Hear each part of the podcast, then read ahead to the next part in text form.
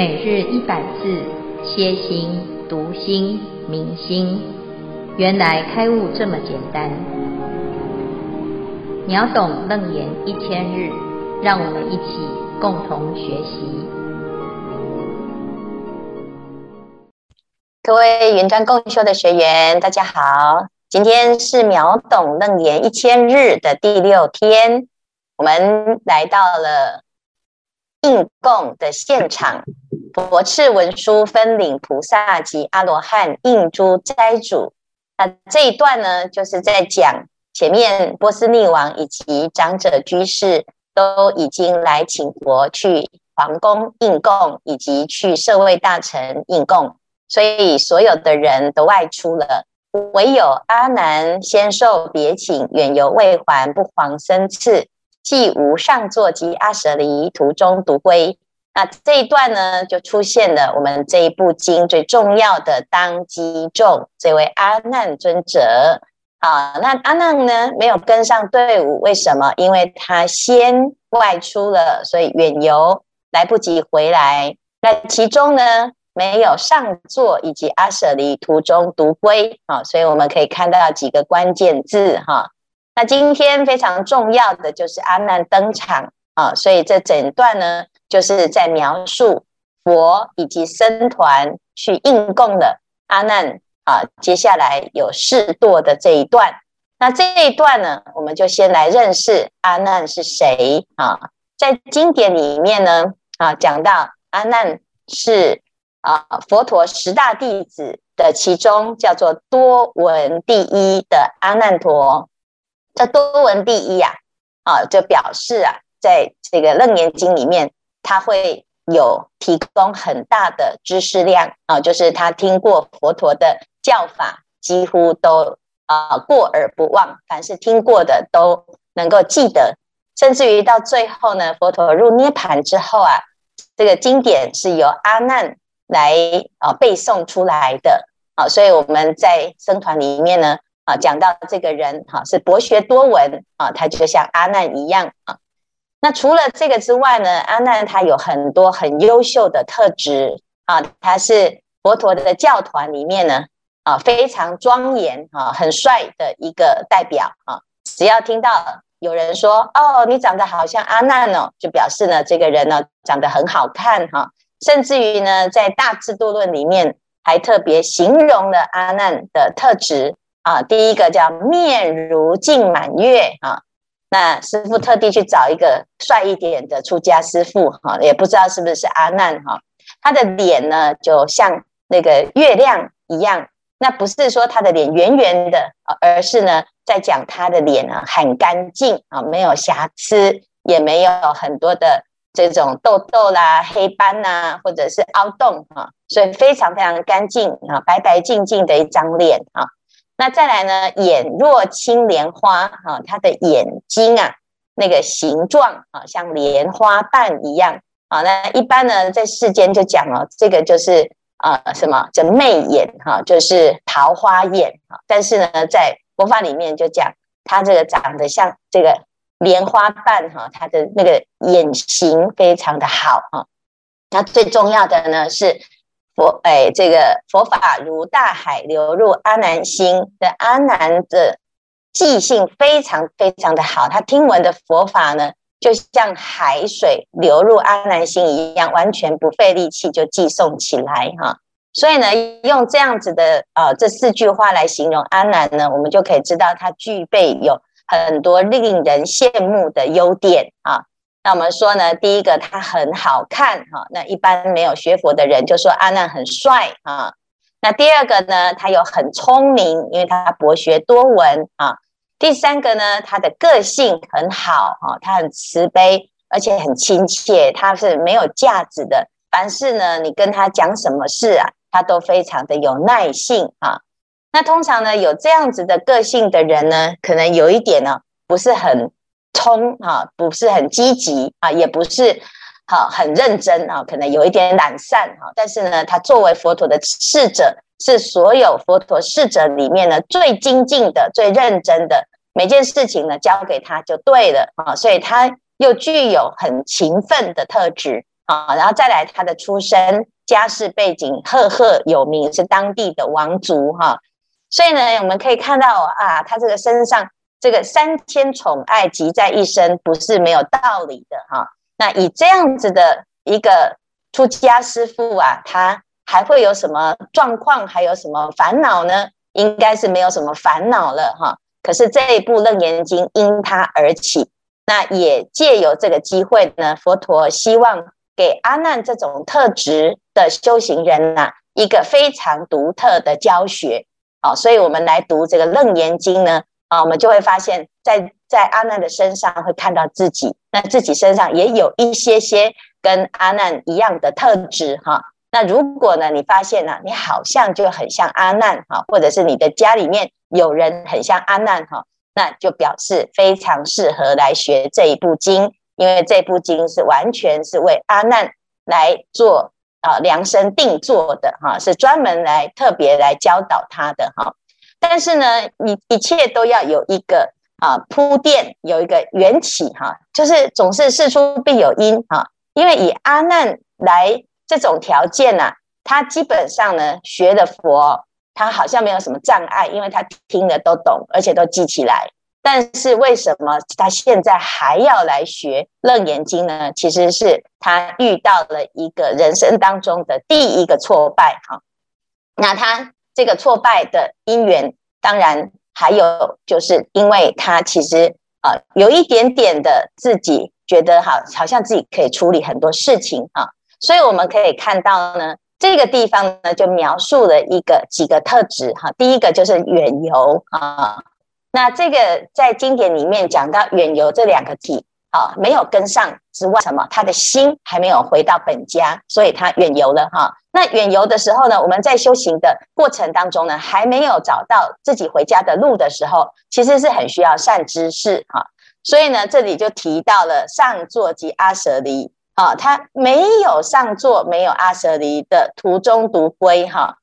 所谓的上座呢，我们在佛法。里面呢讲修行哈是有累积的哈，从啊这个我们一个结夏安居来算一岁啊，所以叫做夏啊一哎出家一年就算一夏啊，那如果出家九年就是九夏啊，所以如果呢从啊出刚刚出家到九年的话呢是夏座。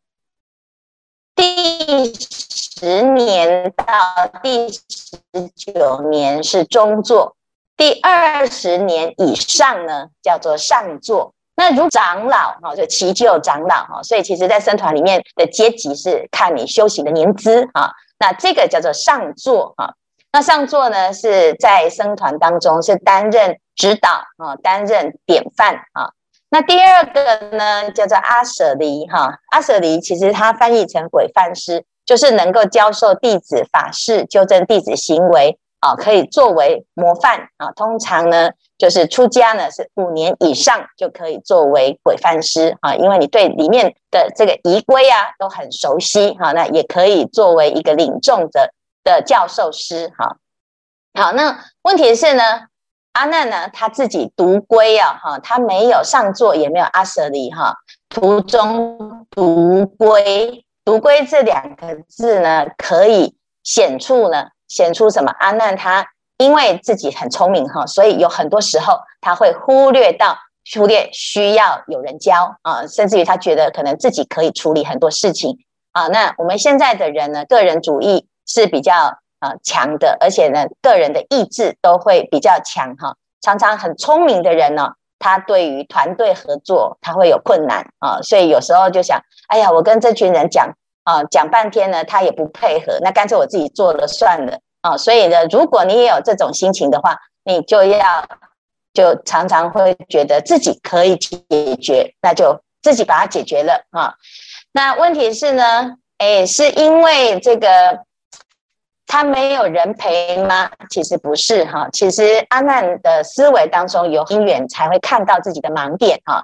所以我们来看呢，阿难的年轻啊，也会造成他有一点仗着自己的聪明跟年轻哈，那做事有时候就比较没有考虑哈。我们知道阿难呢，他跟佛陀相差三十岁，因为他是佛陀成道日的这一天出生，所以呢，我们这样子推论，他大概是隔一个世代啊。那佛陀在讲《楞严经》的时候是六十二岁，因此这个时候的阿难呢，他大概是三十二岁啊。三十二岁的青年阿难，正是最人人生最美好的时候。他在这个时候呢，遇到了他的宿世的姻缘，叫做摩登伽女哈。但是呢，他前面已经跟在佛陀身边很长一段时间哈。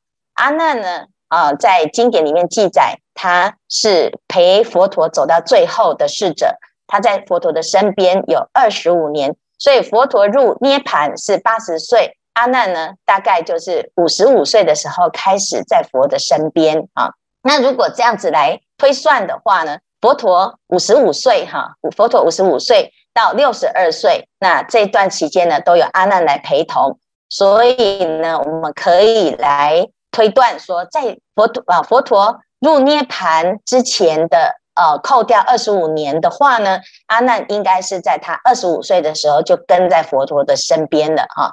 那以这样子来推论呢，我们就可以知道，阿难已经在佛陀的身边做侍者，大概已经有七年啊。那这么长的一段时间呢，佛陀难道都没有对阿难有任何的指导吗？啊，佛陀难道不知道阿难其实修行还有盲点吗？啊，从这里呢，我们就可以看到，其实佛陀在等待一个机会啊，在等待一个人的出现哈。那现在机会来了，阿难呢，他途中独归了哈，终于落单了哈，要让阿难呢知道，其实有时候学习佛法哈，他常常需要一个因缘。那到底会发生什么事呢？我们拭目以待啊！今天以上就介绍到此，阿弥陀佛。感恩净慧法师慈悲开示。关于经文上，请问各位师兄有什么问题还有看法与大众分享吗？阿弥陀佛，大家好，我是芝玲。我想想要请教的就是说，诶，像我以前啊，去寺庙的时候，那时候没有学佛。那有时候遇到师傅的时候，就会师傅就会讲说：“哎，你要常回来这样子。”然后我那时候没有学，我都不晓得为什么说要要常回来。然后我都觉得说自己的家才是自己的家。那现在听到师傅这一段开示呢，我觉得说，哎，这个这个听法以后哈，才知道说亲近这个法才是觉得是自己的家。对，嗯，然后那个。像说上座，上座，上对对对，现在比较懂了。那这个上座哈，感觉就是好像就是很多的那个师长，就是学长们。那这个阿舍里呢，就觉得好像就是我们这一群的那个那个师傅，对，指导我们开很多课程让我们学习。然后我就觉得说，哎，这样子我是上对车了，没有没有落单，感觉自己就是很像阿难。其实全家应该都算是阿难了，因为不懂得佛法嘛。那现在经过这些课程的上课，不断的熏修以后，觉得说哦，真的是让自己可以更成长。那我想请教师傅，就是说，嗯、呃，像我们清净法的话，就我我读了《华严经》以后才知道说，哎，法身清净才是自己的本体。对，那我我我后来就觉得说，这个听法是非常重要的，然后是很很很能够实修的。那我我不晓得说我我这样子的看法是对还是不对？请师父开示，阿弥陀佛。其实，因为现在这个时代哈很方便，你真的哦没有到寺庙学学法，也有很多人在网络上，或者是他在很多的管道，他都可以学得到佛法。这个跟过去哈为了要求一句佛法哈还要断臂，那个时代已经都不一样了哈。但是呢，有时候我们常常会觉得说，哎，自己在家学比较自在哈，因为你去。道场有很多的规矩，然后师傅呢，有时候啊，你也不熟，你也不知道他到底能教你什么，甚至于有的呢，在社会上很有成就的人哦，他会觉得说自己学的更多啊，那也是这个师傅啊，好像也不是很会讲啊，也不是很会教啊，所以呢，其实啊，就是我们可以分成两个角度哈。我自己在出家的时候，我很大的障碍就是我我什么都不会，我凭什么能教人哈？那第二个呢，就是哎，有后来呢被师父派去精舍，哦，就害怕得不得了，因为都是社会贤达啊。那第二个呢角度呢，就是这个社会贤达呢，他来学佛，哎，那他学佛呢，我们到底要教他什么呢？啊，所以后来呢，我们读了《楞严经》之后啊，才知道原来在佛法里面呢，他的这种资格哈，他不是看年龄。也不是看你的社会地位，或者是看你的钱财相貌等等这些所谓的社会条件，这就是刚才我们看到阿难，他有很多很优秀的社会条件哈。可是呢，他在佛法里面呢，他如果没有照佛佛法里面的一个这个佛门的次第规矩的话，他还是有可能会出错，因为他真的就是有时候我们有一个人哈很顺利了之后啊。常常会忘记，原来自己还是要学习的哈，所以呢，这边呢，我们就可以看到，那到底应该怎样呢？其实我们要依止一个道场啊，来看到什么所谓的上座跟阿舍离。这个上座啊，啊，你看修行是资格越老哈，就是累积，累积越老，它就会有越来越多的熏陶啊。那这个熏陶呢，你说，哎。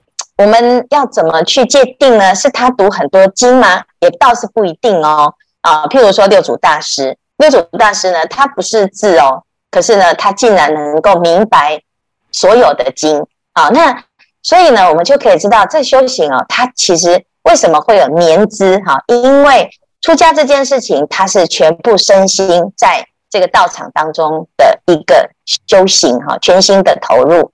即使你不是读经。你也在修行啊，甚至于行住坐卧都在修行，所以他的举手投足呢，就在累积他的修行的一个啊佛法的气氛啊。所以在这个僧团里面呢，我们就是就是尊重戒腊，尊重这个长老啊，那尊重这个仪轨啊，因为之所以会有这些制度哈，都是佛陀他一个智慧来制定的。但是我们很多时候呢，刚刚开始啊，进去道场就觉得，哇呀，怎么这么多规矩啊？好像这样也不行，那样也不行。那这些师傅呢，好像也也我也不认识他，我就要顶礼他哈、哦。那呃，其实是有很多会有很多的冲突，所以很多人不喜欢这样子一个肃穆的环境啊。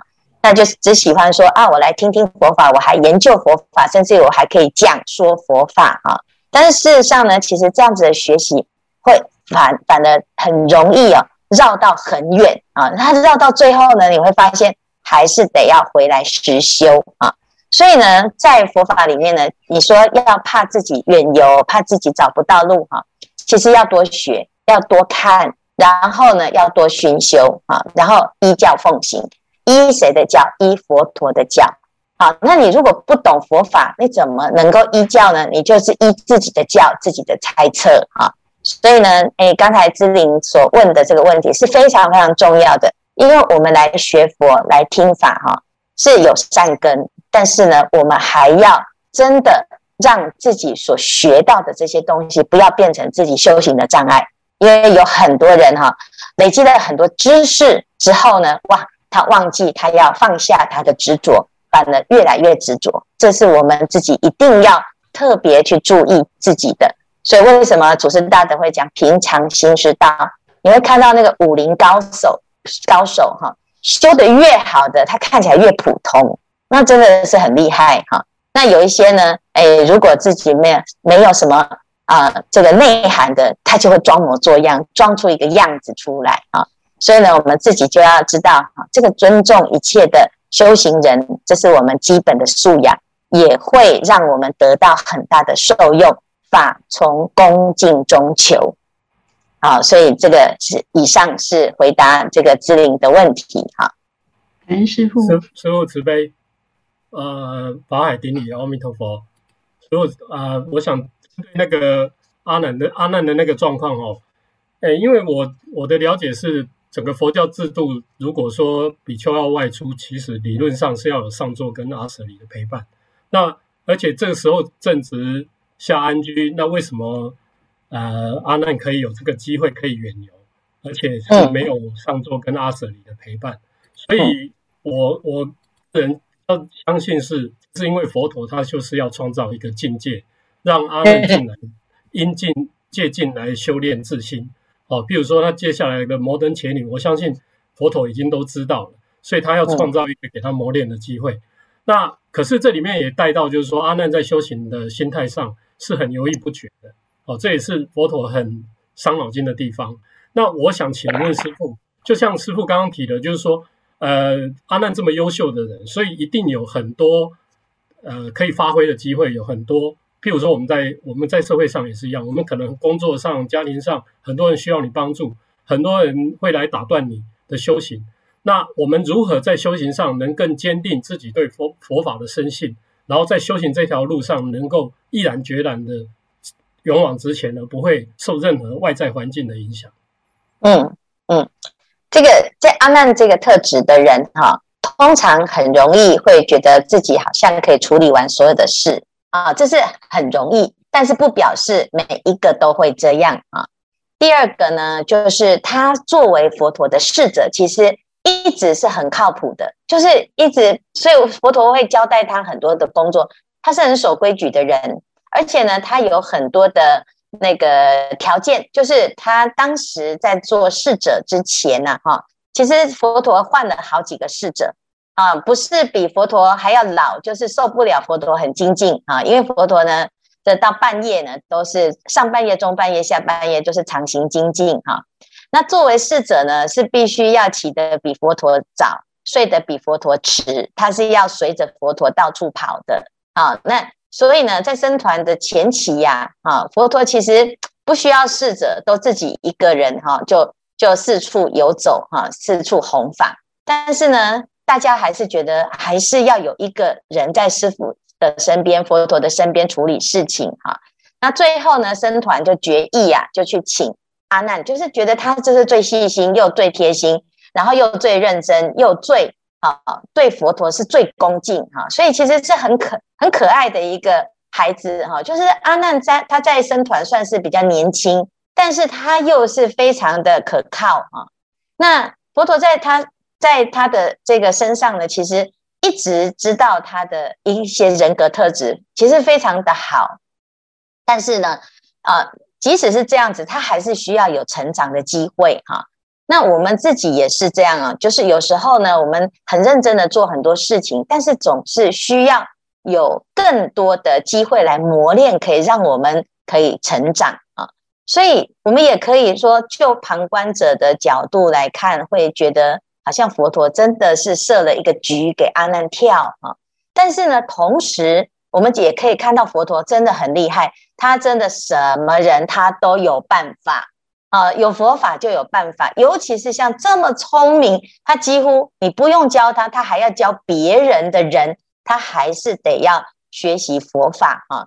所以呢，有很多人很相应《楞严经》，主要是因为它实在是一部给聪明的人看的经，实在里面的经这个精彩啊，实在是比所有世间的所有的啊这个书呢都还要来的精彩啊。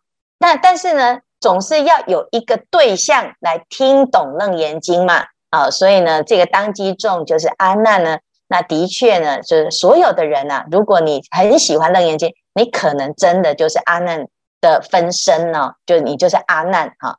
那阿难呢，他说他真的是，哎，个性不好嘛？其实也没有哦，他也说他其实是受到别请，别请其实是。啊，基本上叫做公务啦，啊，就是这个僧团的公务呢，总是要有人去处理，只是我们不知道是什么，他没有特别的描述这件事情，但是呢，强调的是什么？还没有回来，来不及回来，所以叫不还僧次，他没有跟上队伍哈。那这个队没有队伍的时候呢，他有没有队伍的处理方式？僧团的制度其实因为要管理。这么多的人数众多，它一定有一些特殊的缘因缘，统一的行动是一种，那特殊情况也是会有弹性。所以呢，这个时候呢，是阿难他是弹性，他不是不愿意跟，好，所以呢，这是一个特别的情况，也是也因为这样子就出现了一个很特别的因缘呐。但是如果呢，他从头到尾哈，他都很照规矩哈，明天我们就会看到他的。出去托钵的心态，他为什么会遇到摩登前女？其实也是自找的啊，就是他的那个个性里面呢，有一些东西呢是啊，这个这个佛陀没有办法代替他，他得要自己去面对。每一个人都有自己的人生功课哈，佛法再好，你该消的业障还是要消，你该结的缘还是要结，你该化解的仇还是要化解，你该要去了的业还是要了的。好，所以呢，其实这个是《楞严经》里面一个非常特别的思考。那也希望说，哎，大家可以来提出你自己个人的观点哈。至于你是不是喜欢阿难哈，说不定你不是阿难，你是摩登伽也不一定哈。只是我们大家都是眼睛都是在旁观，那旁观者清，你就会看到，哎，这阿难呢，他在这个局中他扮演什么角色？好，我们谢谢法海啊。阿弥陀佛，法师，大家好，法师可以让我问一下，请说。好啊，我看一下镜头，不然被师父念。好，我那个背景是不能换的，换到会花花的。好，请问法师啊，其实我那个字面上啊，很多是呃看不懂的，看不太懂他的意思。但是经过师傅呃解释之后，那我大概字面上有有比较了解，但是呢，嗯，有几个我的我的想法，还有我在自己的理解，不知道是对还是不对，但是我讲讲看，师傅能够帮我解解释一下。就这段来说，就阿难这个事情发现发呃发生之后呢，那我觉得说。我反省说，哎，是不是这本经这段会告诉我说，连阿难那么厉害，佛法如大海，然后还会遇到这样的一个一个困一个困境？那这个提醒我说，是不是告诉我说，哎，我们，嗯，是不是要更要懂得？呃，是谦虚吗？还是小心谨慎？对，要要要谨慎，因为做事啊、说话还是呃，可能有时候像像师傅每次讲，就说：“哎，你以为你很会哦？”对啊，有时候会这样子，你会了一点点就很骄傲。对对，那是不是读这个会，我自己会告诉我说啊，连阿难这样子还遇到，那我们呢？对呀、啊，然后从这个要回去，我这样不对还是不对？然后还有就是说。另外一个，我问几个，然后是不是再回答我好了？我们如果没有那么多时间，我们私底下我看到这个。好，那安娜遇到这样的情况，还有人可以帮他？嗯，因为他有善知识，有佛。那像我们的话，对呀、啊，这个好重要。我们有没有办法有人来救我们？嗯，那这种是会告诉我说，是不是要跟善知识结缘，要亲近善知识？嗯那这个接近善知识是非常好的，但是还是那个我很想请问说，我们怎么样能够跟善知识嗯一个连接，还有一个接接近，然后学习不会离开的。嗯，我们在华严经啊，华严经里面哈有一个善财童子啊，那善财童子呢，他要学法的时候，文殊师利菩萨哈，他没有跟他讲说。你就跟我学就好，我就是智慧第一啊。反而呢，文殊菩萨说，你如果要求一切智呢，你应该要去广学啊。所有的一切的经历，你的每一天所遇到的人，都是你的善知识。如果你有这种心，你对所有的啊这个遇见，它都会变成你成一切智的资粮啊。所以这个是非常非常重要的态度。基本上，我们要遇到善知识，是要第一个，我们最重要的是我们自己愿意遇到，愿意让对方成为你的善知识，所以要降服自己的傲慢之心，这是非常非常重要的心态啊。那如果你有这种学习的心，你一定会常遇善知识。啊，所以以上呢，我们今天呢就先介绍到这边。